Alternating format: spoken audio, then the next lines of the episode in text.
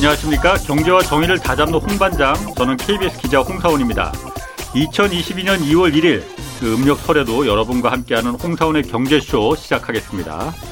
자, 경제 공부 하다 보면 금리 그리고 환율 얘기 꼭 나오죠. 금리와 환율을 알아야 경제를 읽을 수 있다 이런 조언도 많이 듣는데요. 금리와 환율을 아는 게 왜 중요한 건지 또 금리와 환율이 경제에 어떤 영향을 도대체 주는 건지 오늘 이거 좀 자세히 알아보겠습니다. 매우 중요한 얘기입니다. 김영익 서강대 경제대학원 교수 나오셨습니다. 안녕하세요. 네, 안녕하십니까. 예. 오늘 금리 예. 환율 이거 논할 텐데 이거보다 예. 먼저 전에 예. 설 전에 하여튼 그 예전부터 계속 그 얘기 하셨잖아요. 예. 자산시장 거품 곧 이거 크게 터진다. 예, 예. 그러니까 그 준비해야 된다라고 계속 말씀해 오셨잖아요. 그러면 지금 뭐 주식도 마찬가지고 비트코인, 뭐 부동산도 이게 폭락까지인지는 모르겠지만 어떤 간에 지금 그러면은 이게 폭락으로 가는 김 교수님이 항상 말씀하셨듯이 예, 예. 그 진입 단계에 들어섰다 이렇게 볼 수 있는 겁니까 어떻습니까? 진입 단계에 들어섰다고 볼 수가 있을 것 같습니다. 예. 근데 우리 주가는 작년 하반기부터 떨어져 이미 많이 떨어졌는데요. 네. 미국 주가 이제 최근에 떨어지기 시작하는데 그렇죠. 미국 주가는 그 진입 단계라고 보고 있고요. 예. 예, 그 다음에 집값도 최근에 그 떨어지는 조짐이 나타나고 있는데 예. 집값 뭐 부동산 가격도 어. 진입 초기 단계다. 저는 그렇게 보고 있습니다. 음, 비트코인 뭐 가상화폐도 지금 뭐 반토막 났다고 그래요. 그러니까 다 마찬가지겠죠. 자산이란 자산은 지금 거품이 다 터지는 거구만요. 그러면. 예.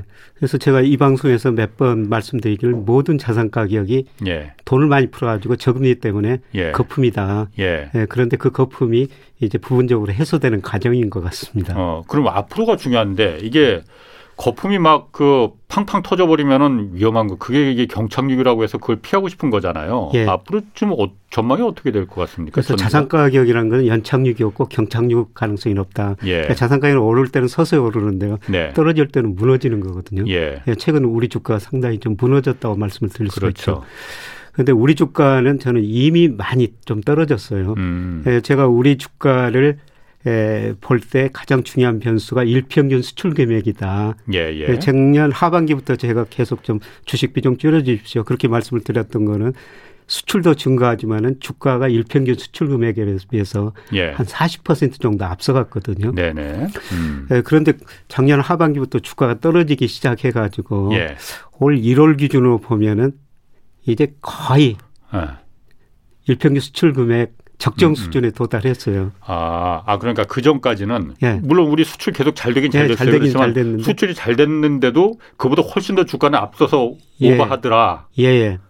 근데 아. 주가가 이제 코스피가 2,600 안팎까지 떨어지다 보니까 예. 이제 적정 음. 수준에 도달했거든요. 예. 근데 문제는 주가라는 건 올 때는 항상 가대평가되고 40% 가대평가되는 것처럼 예, 예. 또 떨어질 때는 가소평가에 음. 들어가거든요. 예. 그래서 앞으로 가소평가 영역에 들어갈 수가 있다. 어. 물론 이때는 제가 늘 말씀드리지만은 올해 저 주시장 많이 떨어집니다. 이때 주식 사가지고 돈을 버셔야 됩니다. 예. 이런 말씀을 음, 음. 드렸는데 이제 다음 달부터 2월부터 가수평가 국면으로 들어설 것 같습니다. 2월이에 이제. 예, 예. 예. 아, 이달부터. 예. 예, 예. 음. 그러면 아까 말씀하시기를 저 요거 하나만 더 물어보고 금리하고 환율 물어볼게요.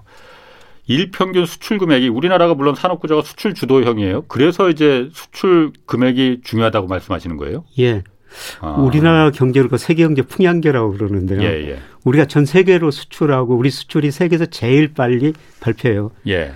음. 그러니까 일일 날이 네. 뭐 쉬는 날이어도 예. 수출 통계가 발표가 되거든요. 예. 거기 보면은 어디 나라로 수출이 잘 되고 어떤 사람이 수출이 잘 되는지 예. 그걸 알 수가 있습니다. 음. 그래서 예를 들어서 우리가 미국으로 수출이 잘 됐다면 미국 경제가 좋은 거고 중국 예. 경제가 좋다면은 수출이 늘어났다면 중국 경제가 좋은 거고요. 음. 또 반도체 수출이 예, 많이 늘어서 예. 반도체가 잘 되는 거죠. 예. 음. 근데 우리 경제를 그래서 세계 경제 풍요한 게 뭐 탄광 속의 카나리아 네. 이런 이야기를 하는데요. 예. 또더 재밌는 것은 우리 코스피가 예. 국제 유가에 또 1개월 정도 선행을 합니다. 유가? 석유값? 예, 예. 왜? 그건 또 왜요? 예, 우리 GDP에서 수출이 차지하는 비중이 무려 43%나 되거든요. 예. 그러니까 세계 경제 좋으면은 우리 수출 늘어나고 기업 이익 늘어나고 경제 성장 올라가니까 주가가 오르는 거예요. 예. 세계 경제 좋으면 원유 수요가 들어가죠. 또 아, 유가가 오르죠. 그렇게 또 연결고리가 다 엮여 있군요. 예. 그래서 우리 주가가 오르면은 예. 세계 경제 좋고 유가도 오른다. 아하. 우리 주가가 떨어지면 국제 유가, 세계 경제 나빠진다. 예. 근데 우리 주가가 좀 많이 떨어지고 떨어, 있지 않습니까? 그럼 유가도 떨어지고 경제 세계 경제도 예. 나빠지겠네요. 그래서 그러면? 유가가 지금 뭐 90달러 아. 근처까지 올라가고 있습니다만은 뭐 100달러 넘을 것이다. 이런 전망도 많이 나오고 예, 있는데요. 일시적으로 오를 수가 있어요. 예. 예. 그런데 우리 주가를 보면은 아. 앞으로 유가도 떨어질 것이다. 아, 그거 한번 지켜보겠습니다. 네. 세계 경제 성장 둔화될 것이다. 그렇게 볼수 있는 거죠. 아. 그래서 우리 저, 경제가 세계 아. 경제를 아. 보는데 예. 굉장히 중요한 나라입니다. 그럼 다른 나라 이런 그, 그 트레이더나 뭐 주식 전문가들도 다 우리 주가나 이런 걸 유, 유익 있게 좀 봐요, 실제로? 예, 제가 한번 저 농담적으로 말씀드렸습니다만 보통 그 일일이 토요일, 일요일이면 한국의 예. 통계청은 다음 주 월요일 나와서 통계를 발표하거든요. 예. 근데 산업통상부에서 수출입 통계를 발표하는데 뭐 일일이 토요일인지 일요일인지 설날이든지 예. 나와서 발표를 음, 합니다. 그렇군요. 그만큼 외국인들이 한국 수출이 중요하기 때문에 음. 데이터를 빨리 보고 싶어 한다는 겁니다. 알겠습니다. 예. 자, 최근에 예. 금리와 환율 알고 갑시다 이런 책 내셨어요. 예. 금리와 환율이 왜 중요한 겁니까, 그렇게? 어. 금리하고 환율만 보면 저는 경제 공부 다 했다. 저희 학생들한테 그런 이야기를 하는데 늘 하시죠. 아. 네, 우선 금리에는 현재의 금융시장 상황, 현재 예. 경제 상황뿐만 아니라 예. 금리 가지고 미래를 예측해 볼 수가 있는 거고요. 그렇죠. 그 다음에 아. 환율 가지고는 글로벌 경제, 음. 뭐 세계 경제 흐름까지도 다 예측해 볼 수가 있는 것이죠. 예. 예 그래서 어. 금리 환율만 알면은 저는 경제 공부 다 했다. 예. 이런 좀 극단적인 이야기까지 하고 있습니다. 아, 그래서 이제 금리와 환율이 중요하다. 예. 자, 그럼 금리부터 좀 얘기를 해볼게요. 예. 일단 그 미국 연방준비제도 중앙은행이죠. 거기서 어, 지난달 금리는 곧 올리지 않았어요. 예, 예. 뭐 올리게 올릴 수도 있다 뭐 이런 예측도 있었지만 그건 안 올리고 예. 3월에 다시 다음 달에 다시 예. 열리잖아요. 예. 정례 회의가. 예. 이때는 그럼 올리는 게 확실한 겁니까 기준 금리를? 예, 거의 확실한 것 같습니다. 아. 미 연준의 통화 정책 목표가 고용 극대화하고 물가 안정이거든요. 예. 예, 그런데 그 1월 FMC 얼마 전에 개최가 됐습니다만 예. 뭐 고용은 상당히 좋다, 예. 뭐 타이트하다, 예. 경제 괜찮다. 예. 물론 그 오미크론 때문에 앞으로 성장률이 좀 하방 리스크가 있으면 경제는 좋다. 근데 물가가 너무 많이 오르고 있다. 예. 물가를 굉장히 강조합니다. 예. 그래서 물가가 오르는 것은 수요가 늘어나서 미국 경제가 좀 빨리 회복됐기 때문에 수요가 음. 늘어서 물가가 오르고요. 그다음에 각종 코로나 공급 차질 같은 거 이런 예. 게 발생해가지고 물가가 오른 거거든요. 그런데 예. 연준 의장 이거 기자 간담회 기자하고 질문 대답하는 걸 보니까 공급 측면에서 물가를 연준이 어떻게 할 수가 없는 거죠. 그렇죠. 예를 들어서 반도체 가격이 오른다고 부족 수요가 공급이 뭐 부족하다고 그래도 연준 의장이 반도체 생산할 수 있는 건 아니거든요. 그렇죠. 또 하역장에 근로자들이 부족하다고 그래가지고 예. 연준은장이 거기서 근로자를 모셔갈 수 없어요. 예, 예. 어. 그래서 물가를 안정시킬 수 있는 것은 수요 측면에서 예. 금리를 올리면은 시간이 갈수록 소비가 줄어들고 투자가 줄어드니까 수요가 위축되거든요. 예. 그래서 금리를 올리고 아직 그 양적 긴축은 아직은 뭐 일정이 음. 없다. 예. 상황 보고 하겠다. 이런 이야기 하겠, 하고 있습니다만은 결국 그 양적 긴축까지 오래 하겠다는 겁니다. 양적 긴축이라는 걸 갖고 있는 연준이 지금까지 계속 사들였던 그 국채를 다시 예. 내다 팔겠다는 거죠. 그러니까. 예. 그래서 돈을 돈을 빨아들이기 위해서. 예. 그동안 시중에 있는 은행이 가지고 있는 국채를 사줘 가지고 돈을 예. 풀어줬는데. 그렇죠. 반대로. 예, 반대로 음. 자기들이 가지고 있는 그거를 은행에 팔겠다는 겁니다. 네. 한마디로. 그래서 양적 긴축이다. 양적 긴축이다. 양적 완화의 반대로. 예, 돈을 줄이겠다. 한마디로. 어. 예. 자, 제가 한 가지 좀 궁금한 게 있습니다. 뭐 예. 뭐 그거하고 관련된 건데 예. 어쨌든 그래서 지난주에 설 전에 예. 미국 주식 시장도 그렇고 한국도 그렇고 한국은 뭐 계속 내려갔지만 은 예. 미국이 갑자기 확그 그 주식시장이 안 좋아졌잖아요. 네. 그 파월 의장이 3월에 우리 금리 인상할 가능성이 높아 그 뉘앙스를 풍겼기 때문에 그랬다고 지금 기사에는 다 나오거든요. 네. 그런데 주식이란 건 선반영이잖아요. 그리고 네. 금리 3월에 올릴 거라는 건 누구나 다 저도 들어서 알고 있을 정도인데 그게 그렇게 충격적인 소식이었나. 1월에 지난달에 그냥 올리겠다고 했으면 은 그게 충격이었겠지만은 이미 올릴 거 다 3월에는 올릴 거 예상 다 하고 있었는데 그거 예. 말한다고 그게 그렇게 충격적이라서 주식이 내려갔을까? 그게 좀 궁금하거든요. 저는 저 근본적으로 그 이전에 미국 주가가 엄청난 거품이 발생했기 예. 때문이라고 보고 있습니다. 그래서 거품 여부를 판단하는 것 지표가 버핏 지수라고 그래야죠. 미국 주식 시가총액이 명목 GDP에서 얼마나 높은가. 예. 작년 2분기에는 332%까지 올라갔어요. 예. 가가 2000년 이후 평균이 한 180%였거든요. 예. 역사상 최고 거품이 발생한 음. 겁니다. 예, 그 다음에 그 PER 주식시장을 그러는데 주가가 순이익에 비해서 얼마나 올라갔느냐. 네. 그것도 굉장히 높은 수준이고요. 예. 그다음 미국 사람들이 엄청나게 돈을 빌려가지고 주식을 샀습니다. 그렇죠. 예, 그런 결과로 그 미국 가계 자산 중에서 금융자산 중에서 주식 비중이 53%까지 올라갔어요. 그렇죠. 어. 근데 53%가 무슨 의미냐면은 2000년 IT 거품 붕괴 직전에 48%, 음. 그다음에 2008년 금융위기 직전에도 한 48%였거든요. 그때보다 더 높았네요. 역사상 예. 지금 가장 그만큼 주가가 많이 올랐다는 겁니다. 예. 예, 그래서 작은 충격에도 미국 주가가 떨어질 음. 수밖에 없다. 그리고 금리를 올린다는 게 경기가 좋다는 거거든요. 예. 그렇죠. 지금의 뭐 금, 금리가 예, 금리 올리는 것보다 예. 기업 이익 증가율이 더 높으면은 주가 안 떨어져요. 그렇죠. 예, 그런데 어. 주가가 급나가는 것은 앞으로 경제 성장률이 떨어지고 기업 이익 증물도 둔화될 것이다. 예. 사실 지금 금리보다는 주식시장을 결정하는 게 경기라고 볼 수가 있죠. 음. 지금 경기가 계속 좋다. 그렇죠. 기업 음. 이익이 많이 늘어날 것이다. 아. 이렇게만 이야기했는데 예. 금리가 올리고 또 주가가 떨어지면은 예. 또 소비가 많이 축되거든요. 그렇죠. 그래서 앞으로 경기가 나빠질 것이다. 예. 예 그게 이제 주식시장에 더그 음. 부정적 요인으로 작용할 것 같습니다. 아 그러니까 지금 미국 주식시장이 이렇게 그 꼬꾸라지기 시작한 거는 파월 의장이 다 누구나 다 알고 있었던 대로 3월에 금리 인상할 가능성이 높아 이것 때문이 아니고 예. 그냥 거품이 잔뜩 있었는데 그걸 그게 도화선이 돼서 예, 예. 이제부터 시작이라 이렇게 분석하시는 거군요. 예, 그렇죠. 앞으로 경기가 안 좋아질 것이다. 예. 그동안 음. 이제 우리는 저 우리 정책 당국이 금융 불균형 해소한다고 그래 가지고 예. 작년부터 먼저 금리를 인상하고 뭐 대출 규제하고 그랬지 않습니까? 예, 예. 그런데 작년까지는 파월 연주장이 물가 상승 일시적이야. 예. 예. 그래서 뭐 통화 긴축 이야기도 별로 없었고 예. 주가가 엄청 많이 올랐었거든요.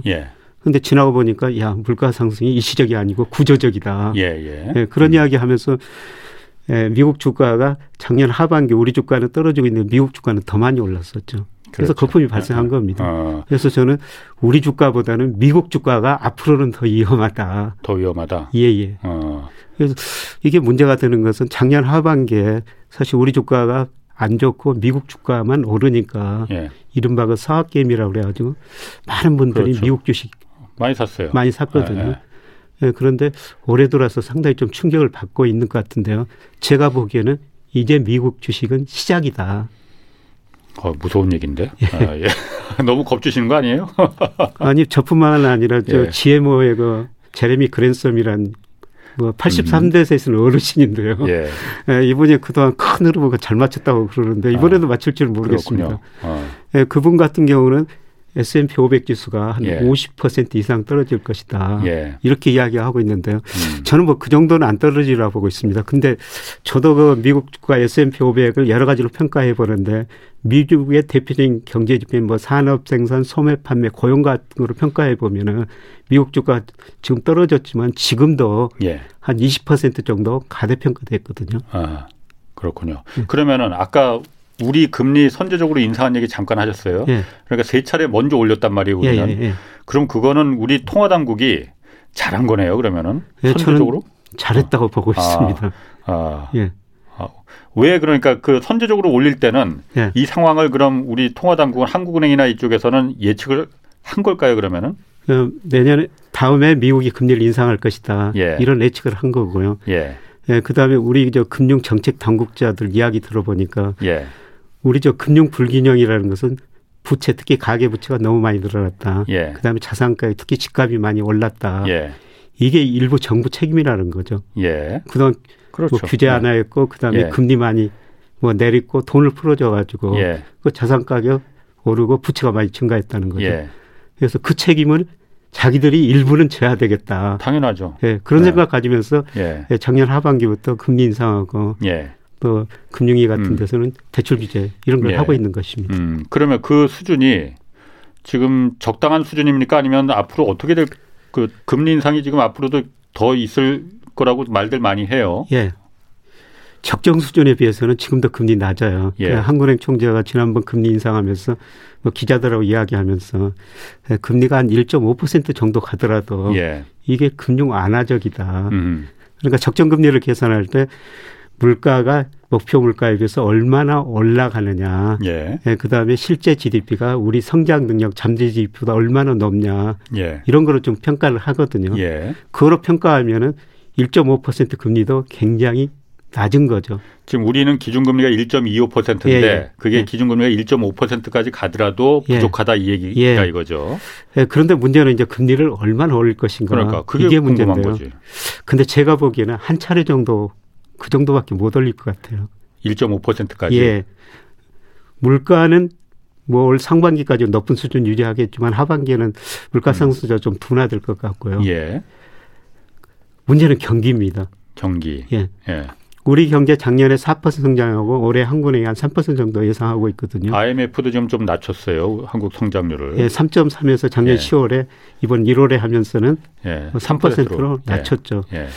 예. 그런데 저도 뭐 경제 전망을 합니다만 경제성이 올라갈 때는 뒤따라서 높게 전망하고 떨어질 예. 때는 음. 뒤따라서 낮게 수정 전망하거든요. 음. 지금 예. 그런 국면이라고 좀 보고 있고요. 예.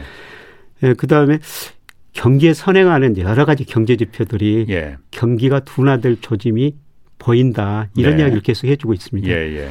대표적으로 그 통계청에서 앞으로 경기를 예측하기 위해서 선행지수 순환 변동치라는 걸 발표하거든요. 예. 어. 근데 이게 작년 6월을 고점으로 12월까지 6개월 연속 하락하고 있어요. 예. 지금은 경기가 좋지만은 뭐 올 1분기, 2분기 가면서 그 선행지표 보면은 경기가 둔화될 가능성이 많습니다. 예. 그래서 아마 한국은행도 고민 좀 많이 할 겁니다. 상반기까지는 물가는 높은데 경기는 둔화될 조짐이 나타나니까 음. 금리 인상이 좀 신중하리라 보고 있고요. 이런 측면에서 저는 한 차례 정도 그 이상은 좀 못 올릴 것이다. 그리고 최근에 그 주가가 좀 급락하고 있지 않습니까? 그렇죠. 이 아. 주가가 급락하면은 부담되죠. 예, 한국은행에서 소비자 심리 지수라는 걸 발표하는데요. 예.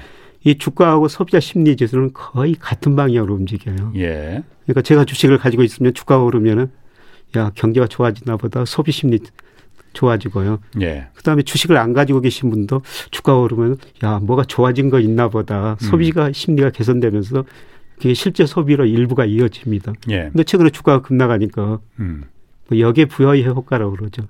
어, 그러면은 아까 말씀하신 대로 네. 물가는 계속 뭐 하반기에 좀 낮아질 진정될 가능성이 있다 하더라도 계속 고물가 상태인데 네. 경기가 안 좋아 경기는 안 좋아진다면 그게 사실 가장 나쁜 케이스잖아요. 그렇죠. 그 뭐 흔히 스태그플레이션이라고도 예. 하고 예. 그러면 그게 금리를 올려서 경기가 나빠진 거예요? 아니면 금리를 올리지도 아직 뭐 본격적으로 올린 것도 아니잖아요.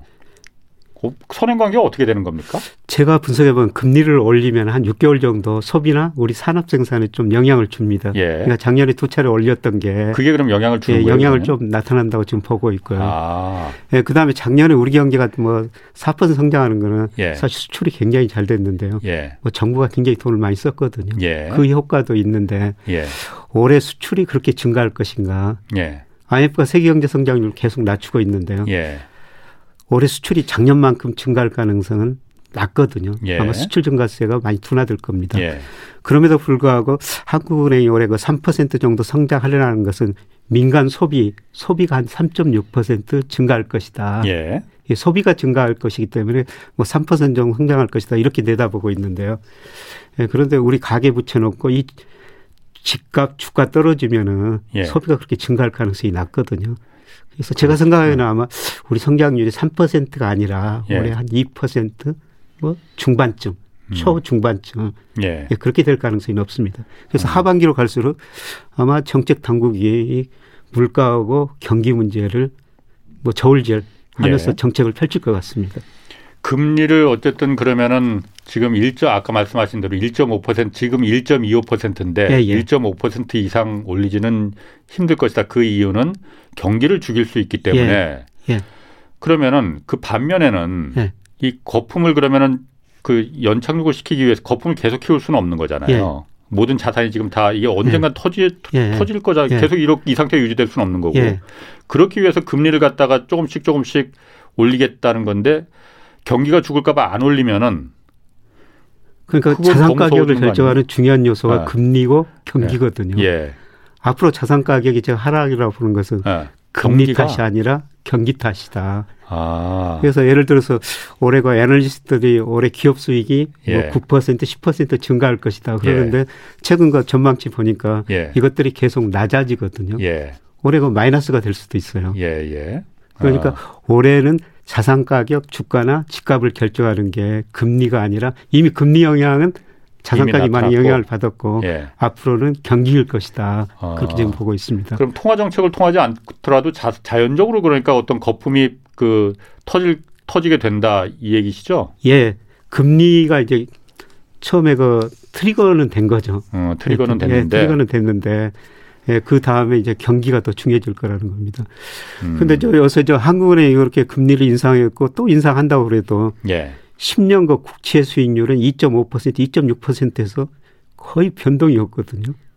그러니까 장기 금리는 기준 금리라는 건 단기 금리잖아요. 예, 예.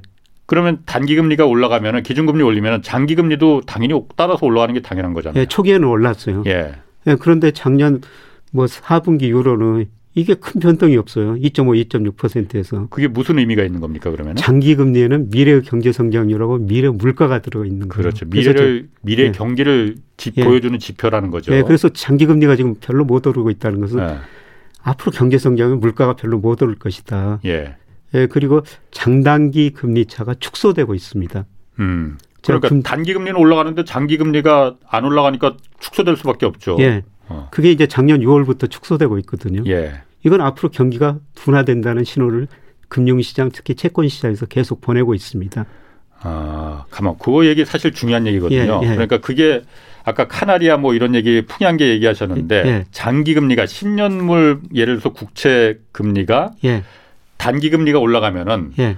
먼 미래 10년 뒤에 국채는 당연히 더 훨씬 더 10년 만기니까 예, 이자를 더 줘야 되는 거잖아요. 예. 금리를 더 줘야 되는 예. 거잖아요. 예. 그런데 미래 불안해서 야 저거 망할지도 몰라. 예. 그러니까 저기까지 투자하는 거는 저거 사는 거 위험해. 예. 그러니까 금리가 점점 낮아진다 이 얘기인가요? 그러면은? 그렇죠. 금리를 인상하면 단기 금리는 올라요. 예. 예. 근데 금리를 인상하면은 결국은 자산 가격도 떨어지고 소비도 줄어들고 투자도 줄어들거든요. 예. 경제 성장이 낮아질 거라는 거죠. 아. 예, 그래서 금리를 올리면 올릴수록 단기 금리는 오르지만은 장기 금리는 떨어질 수가 있거든요. 예. 그게 이제 최근에 우리나라나 미국에서 나타난 현상이에요.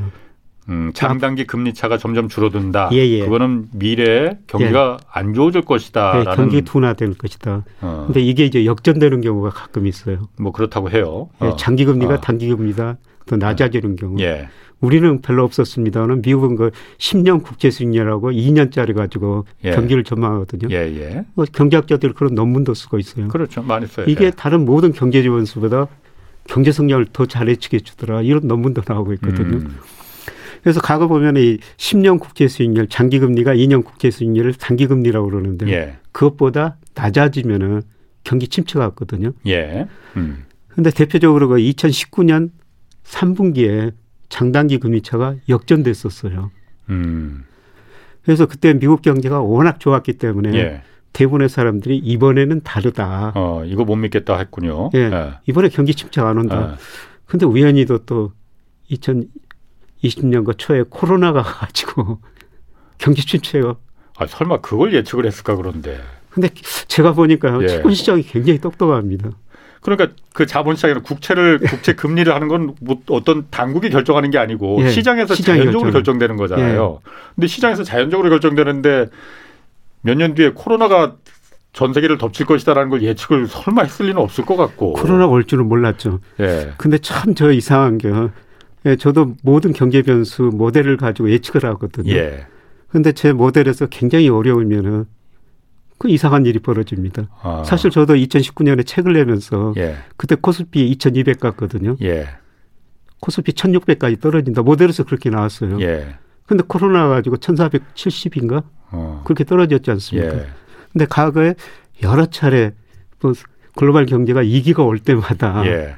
제 모델이 그렇게 안 좋게 나왔거든요. 어. 그래서 사실 제가 작년 하반기부터 올해 안 좋습니다. 올해 안 좋습니다. 어. 이런 말씀을 드렸거든요. 제 어. 모델에 있는 수치들이 굉장히 안 좋았기 때문에 제가 이제 뭐 저희를 그 닥터 뭐 둠이라고 그래서 그런 별명까지 예, 예. 나왔는데 사실 저는 그런 데이터 아시는군요. 보고 네, 네, 그런 데이터 보고 말씀을 드리는 아, 거거든요. 그렇구나. 뭐 설마 그 코로나까지 예측 뭐 블랙 스완이라는 얘기도 있긴 있으니까 예. 뭐 그렇게 예측 전혀 예측하지 못했던 그런 위기가 이 시기쯤에는 분명히 터져서 뭐 작동할 것이다. 예. 뭐, 지나고 보면은 어. 그 금융시장이 예. 그렇게 때로는 똑똑하더라 이런 어. 말씀을 드리고 싶습니다. 그렇군요. 자 그럼 이것도 좀 궁금해요. 예. 1.25% 우리나라 지금 그 기준금리가 1.25%잖아요. 예. 1.25%면 사실 절대량으로 보면 굉장히 낮은 거잖아요. 예. 그리고 그걸 1.5%까지 올리더라도 그 이상은 못 올릴 것이다. 예. 왜냐하면 경기를 죽일 수 있기 때문에 예. 뭐 1.25나 1.5나 굉장히 낮은 절대금리는 낮은 건데 이게 정말 우리 경제를 위협할 정도로 그 정도 수준이 되는 겁니까? 1.5% 이상 금리를 올린다면은 옛날에 우리 뭐 IMF 때는 뭐 20%뭐 이렇게까지 올라갔었는데. 네. 네. 그런데 그때는 저 경제 성장률이 예. 뭐 7, 8% 되던 시절이었거든요. 예, 예. 그 물가도 음. 높은 시절이었었습니다. 그런데 지금 우리나라 잠재 성장률 제가 추정해 보니까 작년부터 2% 이하로 떨어졌거든요. 예. 작년에 잠재 성장률 1.9%로 제가 추정해 보니까 떨어졌어요. 예, 예. 앞으로 더 떨어질 거라는 겁니다. 어, 잠재 성장률이라는 건 그래 물가를 그 인상을 고려하지 않은 그 성장률을 말하는 잠재 거죠? 성장률이라는 네. 것은 한마디로 우리 경제가 성장할 수 있는 능력인데요. 음. 생산 측면에서 보면은 노동, 자본 예. 이거 최대 최대한 가용하고 예. 생산성까지 고려했을 때 음. 우리 경제가 성장할 수 있는 능력이라는 겁니다. 음. 성장 능력이 지금 1%대로 떨어지고 있다는 겁니다. 예. 이런 상황에서 금리 0.25%는 영향을 줄 수가 있다는 것이죠. 어, 그러니까 경제 체력이 지금 약해졌기 때문에 예, 예. 그리고 음. 저 비율로 따지면은 예. 사실 저 0.5%에서 지금 2.25%까지 올랐습니다만은 예. 그, 그 비율로 따지면은 예. 뭐 70% 이상 올린 거거든요. 음, 그렇게 예. 되는 건가요? 예. 음. 그러니까 과거에 이제 성장률이 높을 때는 예. 뭐0.25% 의미가 없었을 텐데요. 예. 예. 지금 성장률이 낮을 때는 예. 어느 정도 충격을 줄 수가 있고요. 예, 그리고 더 문제가 되는 것은 우리나라 가계 부채가 너무 많다는 거예요. 그렇죠. 예. 예. 작년 9월 말에 현재 우리나라 가계 부채가 뭐 1,845조고 예. 금리에 영향을 받는 거죠. 음. 그래서 예를 들어 가지고 지금 한국의 0.75% 금리를 75% 포인트 올랐지 않습니까? 예. 예. 그러면 1년 가계 이자 부담이 한 44만 원 정도 예. 늘어날 수가 있다는 거거든요. 네. 예, 그러면은 0.5% 때는 44만 원을 예. 그걸 그 소비에 사용할 수가 있었죠. 예, 예. 근데 금리가 올라가니까 44만 예. 부담이 더 늘어나니까 예. 그만큼 소비를 줄일 수밖에 없는 것이죠. 소비를 줄이게 되면은 예. 기업들이 그런 문제가 되겠네요. 그렇죠. 소비 줄이면은 기업 매출도 줄어들고 그럼 고용도 안 할 것이고 고용도 더 줄어들고 투자도 안 할 것이고 예, 예. 그래서 결국은 악순환이 그때부터 이제 시작이 된다. 예, 그렇습니다. 그러면 한국은행도 그래서 선뜻 지금 금리를 올려서 부동 이 집값도 잡아야 되고 인플레도 잡아야 될 필요가 있는데 예. 지갑을 닫을까 봐 예. 이자 부담이 늘어나면 왜냐하면 예. 집 사느라고 주식 사느라고 대출 받은 사람들이 워낙 많기 때문에 예. 그 예. 사람들이 이자가 그 돈으로 다 소비할 돈으로 이자를 내버리니까 예. 그게 결국은 기업을 죽이게 되는 꼴이 된다 이 두려움인 거죠. 네, 뭐 그런 측면이 있고요. 예. 또저 금리 올려주고 최근에 우리 주가 급락했지 않습니까? 예. 뭐 한국의 정책 당국자들도 자기들 금리 인상이 아주 이렇게 주가가 많이 떨어졌지 않느냐 어. 이런 생각도 하거든요. 예. 그러니까 주가가 떨어지면 결국 소비가 이축될 수밖에 없어요. 예. 음. 그래서 지금 저 금리를 인상해 가지고 주가 많이 떨어졌고 부동산 단도 꺾이면은 예. 이런 저 금융 불균형을 해소하기 위해서 금리 인상했다 이런 말씀을 드렸는데 예. 그 자산 가격 문제 그 목표는 어느 정도 지금 달성이 되는 것 같습니다. 그렇군요. 예. 자 그러면은 요즘 그래서 주식이 워낙 뭐 그렇게 계속 내려가기만 하다 보니까는 이 주식 투자는 이제 아 이건 여기는 아닌갑다 하고 예금 금리 뭐 적금 뭐 이런 거로 눈 돌리는 분들 많아요. 예. 그쪽이 더 이자 요즘 예금 금리도 조금씩 올라가니까. 예, 예. 그런데 대출 금리 오른 만큼 예금 금리는 저희 뉴스에서도 항상 말하거든요. 예. 대 금리라고 하잖아요. 그 예, 차이. 예. 예. 예 금과 대출 예. 금리가 왜 이렇게 대출 금리는 많이 은행들이 올리면서 예금 금리를 이렇게 찔끔찔끔 올리느냐. 예. 그런 불만들 많거든요. 원래 이런 겁니까? 원래 금리가 오를 때는요. 예. 그 금융회사 은행들이 그 대출 금리를 먼저 올려버려요. 예. 그리고 저 예금 금리는 여러 가지 따져가지고 예. 서서히 서서히 올리거든요. 그거 좀 나쁜 거 아니에요? 그건 나쁜 거죠. 같이 같은 비율로 올려야 되죠, 어. 사실. 아니 그러면 은행들도 그렇게 하면은 욕을 먹을 테니까 나름대로 네. 내세우는 변명 같은 거 뭐 있을 거 아닙니까? 그렇게 하는. 그거는 이제 자기들이 그 자금 조달 비용 여러 가지 따진다는 거거든요. 예. 뭐 코픽스 같은 게 있는데 예. 뭐 자금 조달 비용 뭐 그런 것들이 데이터들이 좀 뒤늦게 발표가 된다는 겁니다. 한 자금 조달 후에. 비용이라는 게 그러니까 어쨌든 은행들도 시중 은행들도 예. 대출을 해주려면은 그 어디서 돈을 한국은행에서 돈을 빌려와야 되는 거잖아요. 그 그렇죠. 조달 비용을 말하는 건가요? 그렇죠. 예금할 때 이제 금리를 주는 거하고 예. 예, 그다음에 그 CD 같은 거 발행했을 때그 예. 그 금리가 몇 퍼센트인가. 예. 예, 그다음에 또 돈이 부족하면은 은행채, 예. 금융채를 발행하거든요. 예, 예.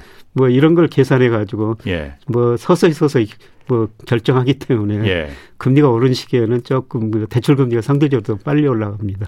어 그러니까 기준 금리를 올리면 어쨌든 조달 비용도 그럼 올라가는 건 사실일 예, 것 예, 같아요. 그러니까 그것 때문에 어, 대출 금리를 자기들도 더 올려야 된다라는 예. 부분이 하는 변명 하나가 있고 예.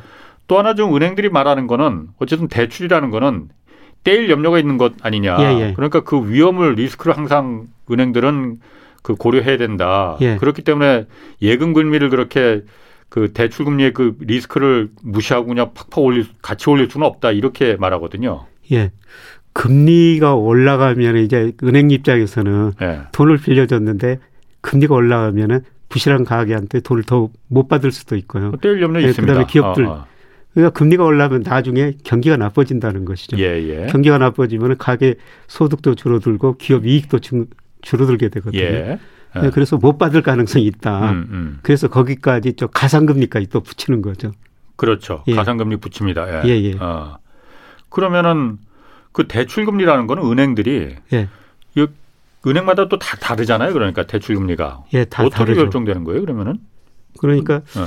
자기 예금 금리가 얼마냐, 예. 금 받는 금리가 조달 비용이니까 그다음 예. CD 같은 거 얼마냐, 예. 그다음 금융채 같은 건 얼마냐, 예. 이런 걸 고산해 가지고 그 기존 금리를 계산해 가지고요. 예. 예, 거기다가 이제 가상 금리, 예. 뭐 자기들 거 전산 비용 들어가고 인건비 들어가고 어, 어. 이런 걸 고려해 가지고 예. 그 코픽스로 그 기준금리를 정해가지고 예. 발표를 하거든요. 예, 예. 그래서 이게 그 매달 그 여덟 개 시중은행들 예. 이 은행들이 발표를 하는데 그거를 그 가중 평균해 가지고 은행 연합회에 들어가면은 예. 지금 그 기준 금리가 얼마다 코픽스가 얼마다 예. 이런 것들을 계속 그 발표를 합니다. 그렇군요. 예. 그김 교수님 제가 그 김 교수님한테 그 부분 좀 생각을 좀 물어보고 싶어요. 얼마 전에도 제가 한번 좀그이 경제쇼 오프닝에서 한번 좀 언급을 했었는데 그 은행이라는 거는 어쨌든 다 민간 기업입니다. 은행도 예. 뭐 시중 은행들 그렇지만은 예. 공공성이 굉장히 강한 민간 기업들이잖아요. 예, 예. 예. 어쨌든 그 자금이라는 게 다 예금과 또 한국은행에서 어쨌든 지급 준비금이나 이런 거로 예. 그 말, 그 운영을 하는 거니까. 예. 근데 사실 우리나라 은행들이 원래 은행들의 역할이라는 게 아, 한 크게 한 축으로 산업자본의 그 기업의 예. 투자금 이쪽에 대출해서 그 산업 자금을 마련해 주는 그 역할이 있는 건데 예. 우리 은행들이 사실 그 부분에 중점적으로 집중하기보다는 예. 손쉬운 그리고 큰 돈이 되는 예. 부동산 대출 이쪽에 많이 신경을 쓰잖아요. 예. 그쪽에 확실 뭐 확실한 돈벌이가 되니까 뭐 그걸 갖다 뭐라고 뭐라고 할 수가 없는 건지 있는 건지 모르겠지만은 그 예. 부분은 좀 어떻게 생각하십니까? 그러니까 은행하고 일반 기업하고 다른 거는 예. 일반 기업은 정부가 허가 안 해줘도 되거든요. 아, 그렇죠. 예. 근데 어. 은행은 허가 산업이에요. 그렇죠. 그래서 예. 어느 정도 규제할 수밖에 없고 공공성을 가져야 됩니다. 예, 예. 그래서 이런 의미에서 예, 어느 정도 정부 규제가 있어야 될 것 같고요. 예. 에, 그다음에 은행들이 그렇게 뭐 예대금리 예. 몇 퍼센트냐 그거는 뭐 적정 수준은 사실 에, 음. 없습니다. 예. 음. 그런데 과거에는 저 은행 대출 그 97년 애한이기 전에는요. 예. 72%가 기업으로 갔어요. 네, 그렇습니다. 한 맞아요. 28%가 가계로 갔었거든요. 예, 예. 예, 그런데 작년 그 12월 통계 보니까 지금은 50대 50입니다. 그게 그러니까 가계로 하는 게 훨씬 더 돈벌이가 된다고 생각해서 그런 건가요? 아니면 떼일 염려가 적어서 그런 건가요? 어, 그거는 이제 큰 흐름 보면은 예. 가계는 기업들이 굉장히 많이 투자해서 은행에서 돈을 많이 빌렸었는데 예. 우리 우리나라 기업들이 과거보다 97년 애한이익을 거치면서 상대적으로 덜 투자하고요. 예. 그다음에 삼성전자 같은 기업들은 워낙 현금이 많으니까 음. 은행에서 돈을 안 갖다 써요. 예. 네. 아. 그래서 은행 입장에서 보면은 예, 가계대출 기업들이 돈을 덜 가져왔으니까 예. 가계대출을 늘릴 수밖에 없는 거죠. 그런데 음. 은행 가계대출 보니까 73%가 주택 담보대출이거든요. 그렇죠. 예. 그걸 떼일 염려가 별로 없는 것이죠. 담보가 확실하니까. 예. 이런 아. 측면에서 은행이 너무 쉽게 영업하지 않은가 그런 아. 측면이 있는 것이죠. 그럼 외국의 경우는 어떻습니까? 외국도 그러니까 미국도 요즘은 좀 그 규제가 뭐 병, 장벽이 좀 허물어지고 뭐 그러지만은 예. 한때 굉장히 뭐 투자은행과 일반 시중은행하고 예. 엄격하게 규제를 하고 예. 또 그렇지 않습니까? 그러니까 예. 말씀하신 대로 이렇게 가계 대출, 뭐 특히 부동산 대출 이런 부분에 더 은행들이 그 집중하는지 아니면 산업 자본에 더 집중하는지 어떻습니까? 미국 같은 데는요. 예. 기업들이 자금 조달할 때 주식이나 채권을 통해서 자금을 많이 조달해요. 음. 그게 은행에서 빌린 것보다 더 싸거든요. 예, 예. 예, 그런데 우리나라도 97년 외환위기 전에는 예. 주식 채권 시장이 별로 발전이 안 돼가지고 은행에서 그렇죠. 기업들이 많이 자금을 조달했었죠. 음, 예. 예. 그래서 기업이 부실해지니까 은행이 부실해지고 예. 그게 97년 외환위기거든요. 그렇죠. 그런데 예. 그 이후로는 우리 저 주식시장, 뭐 채권시장 발전하면서 음. 우리 기업들도 주식시장, 채권시장을 많이 활용을 하고 있습니다. 음. 그래서 은행 의존도는 뭐전 세계적으로 많이 줄어들고 있어요. 그렇군요.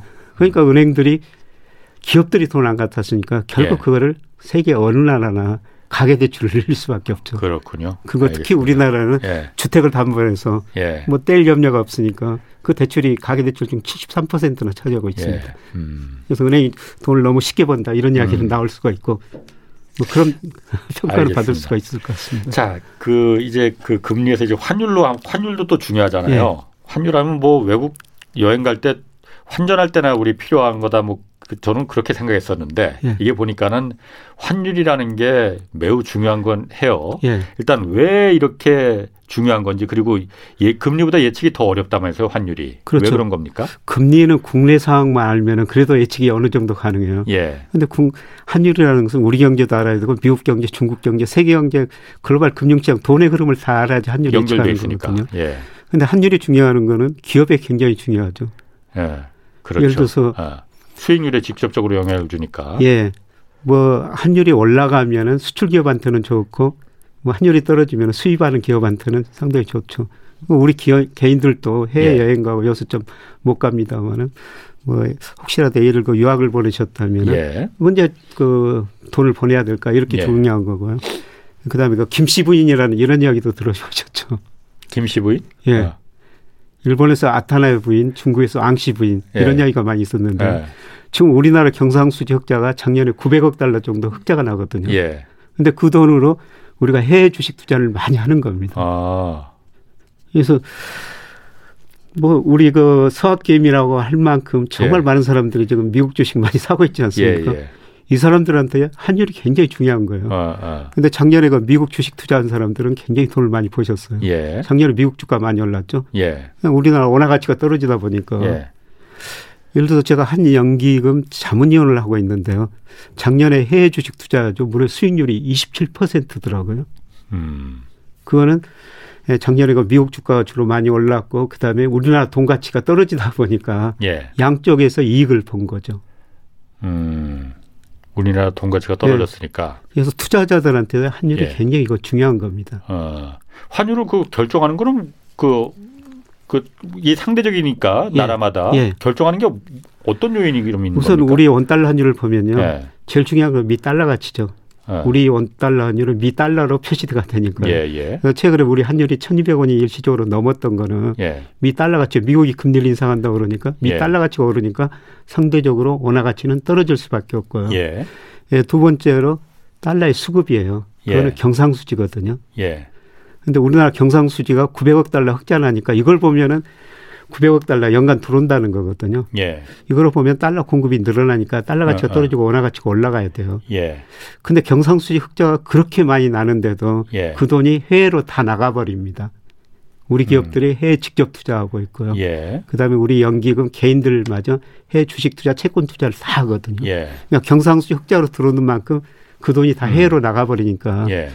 경상수지 흑자가 지금 환율에 미치는 영향은 줄어들었고요. 예. 그 다음에 이제 금리예요. 예. 돈이라는 게 눈이 있어 어, 어. 수익률 높은 데로 이동한다는 거 아닙니까? 예.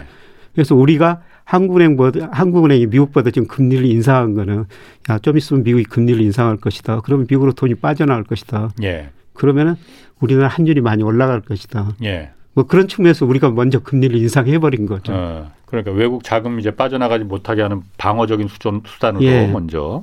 음. 그래서 작년에 우리 주식시장에서 주식 투자 자금 많이 빠져나갔어요. 외국인 예. 주식 자금. 근데 채권은 많이 들어왔거든요. 예. 우리가 먼저 금리를 올려버리고 미국보다 우리가 금리가 높기 때문에 예. 우리 시장으로 채권 시장으로 돈이 들어온 음. 거죠.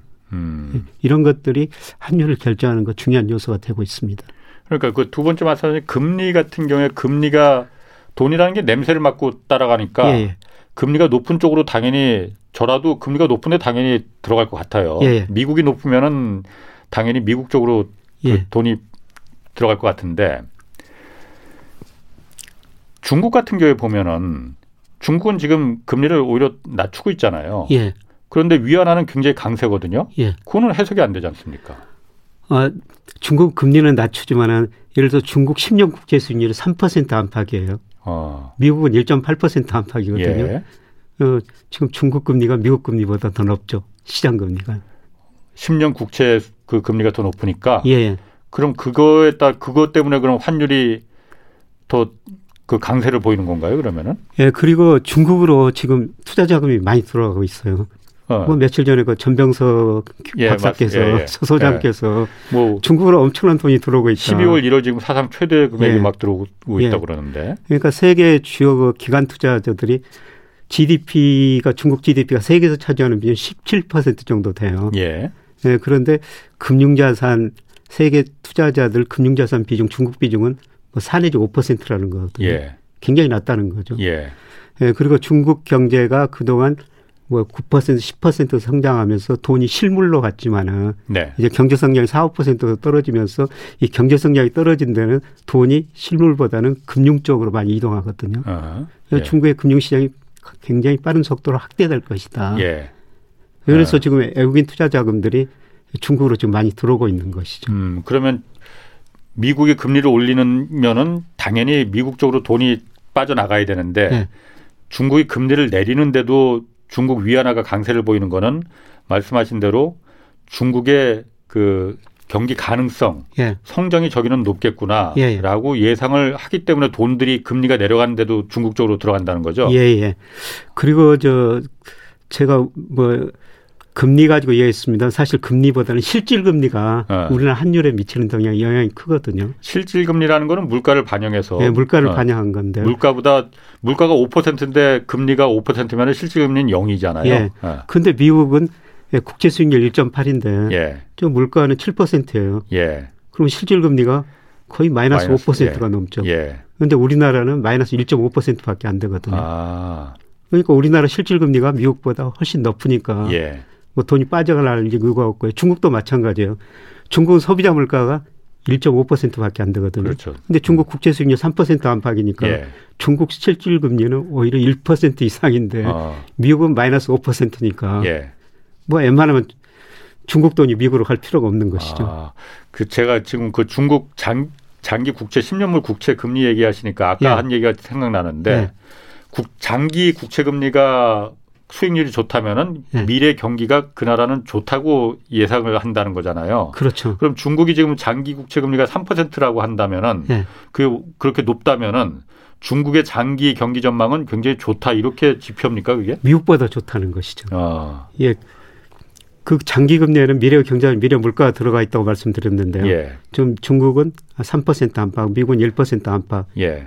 미국보다는 중국 경제 성장이 앞으로도 계속 높으리라는 겁니다. 어, 예. 더 높을 것이다. 예. 그래서 지난번에 그 김 교수님 출연하셨을 때도 미국이나 한국 증시보다는 중국 증시가 더 가능성이 있다. 그쪽에 투자하는 게 더 낫다. 그런 얘기 하시지 않으셨었어요? 그때 그래서 그런 예. 이유인가? 예, 예, 상대적으로 더 나을 거라는 겁니다. 예.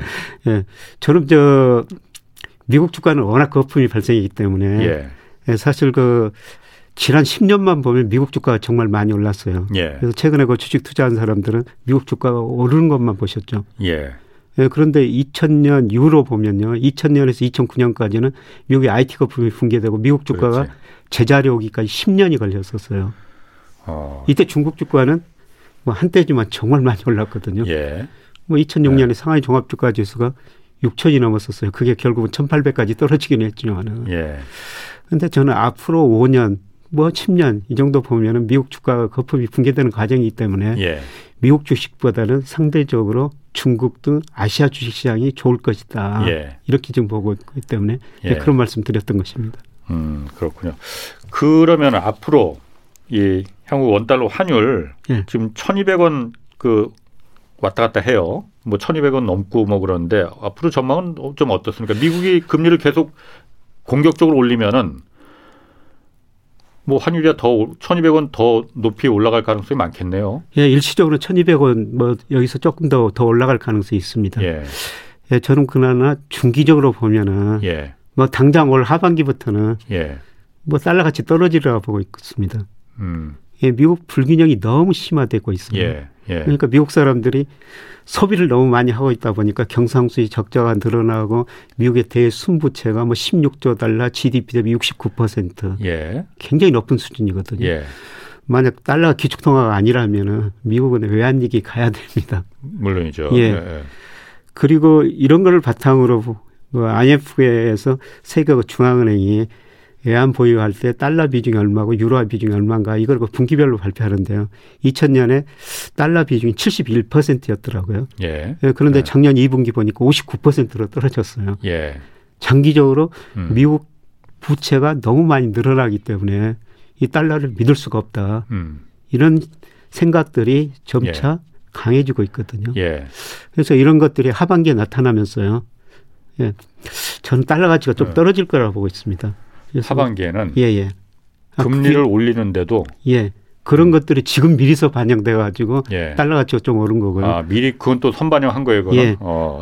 근데 미국이 또 예. 그렇게 금리를 올린다고 그래도 예. 달러 가치가 그렇게 별로 안 올랐어요. 어. 지금 작년 11월 수준이거든요. 예, 예. 11월보다 약간 높아요. 예. 그거는 중기적으로 보면은 예, 미국 경제 대불균이 너무 심화되고 저 달러를 계속 믿을 수 있을 것인가. 예. 뭐 세계 투자자도 아, 아. 그렇지만 중앙은행도 그렇게 보고 있다는 거죠. 특히 예. 중국이 어, 달러 국채 비중 이걸 줄이고 있어요. 금을 사고 있죠. 음, 중국이 예, 예. 왜, 왜 그런 건가요? 이거는 달러를 믿을 수가 없어서? 예, 달러를 믿을 수가 없고 예, 다른 나라는 뭐 유럽 중앙은행 같은 데는 외환 예. 보유액 중 예, 금 비중이 한70% 안팎이에요. 예. 중국 3% 정도밖에 안 되거든요. 예. 그 비중이 낮기 때문에 예, 상대적으로 늘리는 과정도 있지만은 뭐 달러를 그만큼 믿을 수가 없다. 예. 예. 그거는 중국 정부의 의도도 좀 있는 거 아닙니까? 어쨌든 달러의 가치를 달러를 자꾸 믿을 수 없는 자산으로 만들게 하려는 그런 의도도 있죠. 그래서 네. 무역 전쟁이 금융 전쟁으로 갈 수 있다 이런 시나리오도 나오고 있습니다만 예. 그 금융 전쟁 시나리오가 그거거든요. 예. 지금 중국이 1조 500억 달러 정도 미 국채를 가지고 있는데요. 예. 그걸 팔아버리겠다는 것이죠. 아, 그렇죠. 그 그러면 예. 일시적으로 미 달러 가치 폭락하고 미 예. 금리 폭등하고 자산 가격 폭락하고 예. 달러 가치에 대한 신뢰가 잃을 수가 있다는 것이죠. 어. 그래서 뭐 그레암 앨리슨 교수가 하버드 대학 교수가 예. 얼마 전에 몇 년 전에 그 예정된 전쟁을 썼는데요. 음, 음. 예, 그분이 그런 시나리오를 제시하고 있죠. 음, 그러면은 그거 재밌네. 그 예. 지 미국하고 중국이 이렇게 서로 으르렁대는데 예. 중국은 왜 그런 카드를 안 내밉니까? 자꾸 우리 이렇게 코너에 몰면 우리 국채 다 팔아버린다 하고 그렇게 되면은 팔아버리면은 국채 가격이 폭락하니까 자기가 갖고 있는 중국이 갖고 있는 엄청난 어. 손해를 보거든요. 예, 예. 근데 덩사마핑이 시장을 겸하면서 이런 이야기를 했다는 겁니다. 창문을 네. 열면은 신선한 공기가 많이 들어오면 파리도 들어온다. 파리도 들어온다. 예. 우리가 아. 어떤 의사결정을 하고 행동에 옮겼을 때 긍정적, 부정적 양면 효과가 있거든요. 예. 근데 긍정적 효과가 더 크다면은 예. 그 일을 저지르는 것이죠. 예. 지금 중국이 재고 있다고 생각해요. 비중을 조금씩 줄이고 있거든요. 금액 자체도 줄어들고 있어요. 예. 그런데 중국이 중기적으로는 유한화 국자를 포함해는 금융 강국을 추가하고 있죠. 그렇죠. 예, 중국이 네. 그 달러는 기축통화를 보면서 굉장히 부러워하고 있어요. 중국이 보니까 중국뿐만 아니라 전세가 다 전세가 그러죠. 네. 미국 사람들이 뭐 20센트, 40센트 비용을 들여가지고 100달러 지폐를 찍어내가지고 예. 그돈 가지고 신발도 사고 옷도 사고 그러니까 뭐 거의 모든 것을 네. 사지 않습니까? 예, 예. 그게 기축통화예요. 예. 중국의 꿈도 유한화를 기축통화로 만들어 보는 거거든요. 예. 그래서 이게 엘슨 교수 시나리오입니다. 저는 뭐 전혀 불가능한 시나리오는 저도 음, 아니라고 생각하고 있습니다. 그러게. 음. 그뭐 이렇게 서로 관계가 악화되면은 나중에 중국이 그 카드를 정말 그럼 진짜 전쟁이겠죠, 그거는. 전쟁이죠. 전쟁이죠. 예. 그걸 미국이 절대 용납할 수 없겠죠. 그래서 그 다음에는 저 무력 전쟁이라고 시나리오가 나오고 있죠. 네, 그래서 쉽게까지 가지 않을 텐데요. 자 오늘 설날 그 말씀 감사합니다. 지금까지 김영익 서강대 경제대학원 교수였습니다. 고맙습니다. 예, 자 여기까지 하겠고요. 저는 내일 다시 찾아뵙겠습니다. 경제와 정의를 다잡는 홍반장 홍사원의 경제쇼였습니다.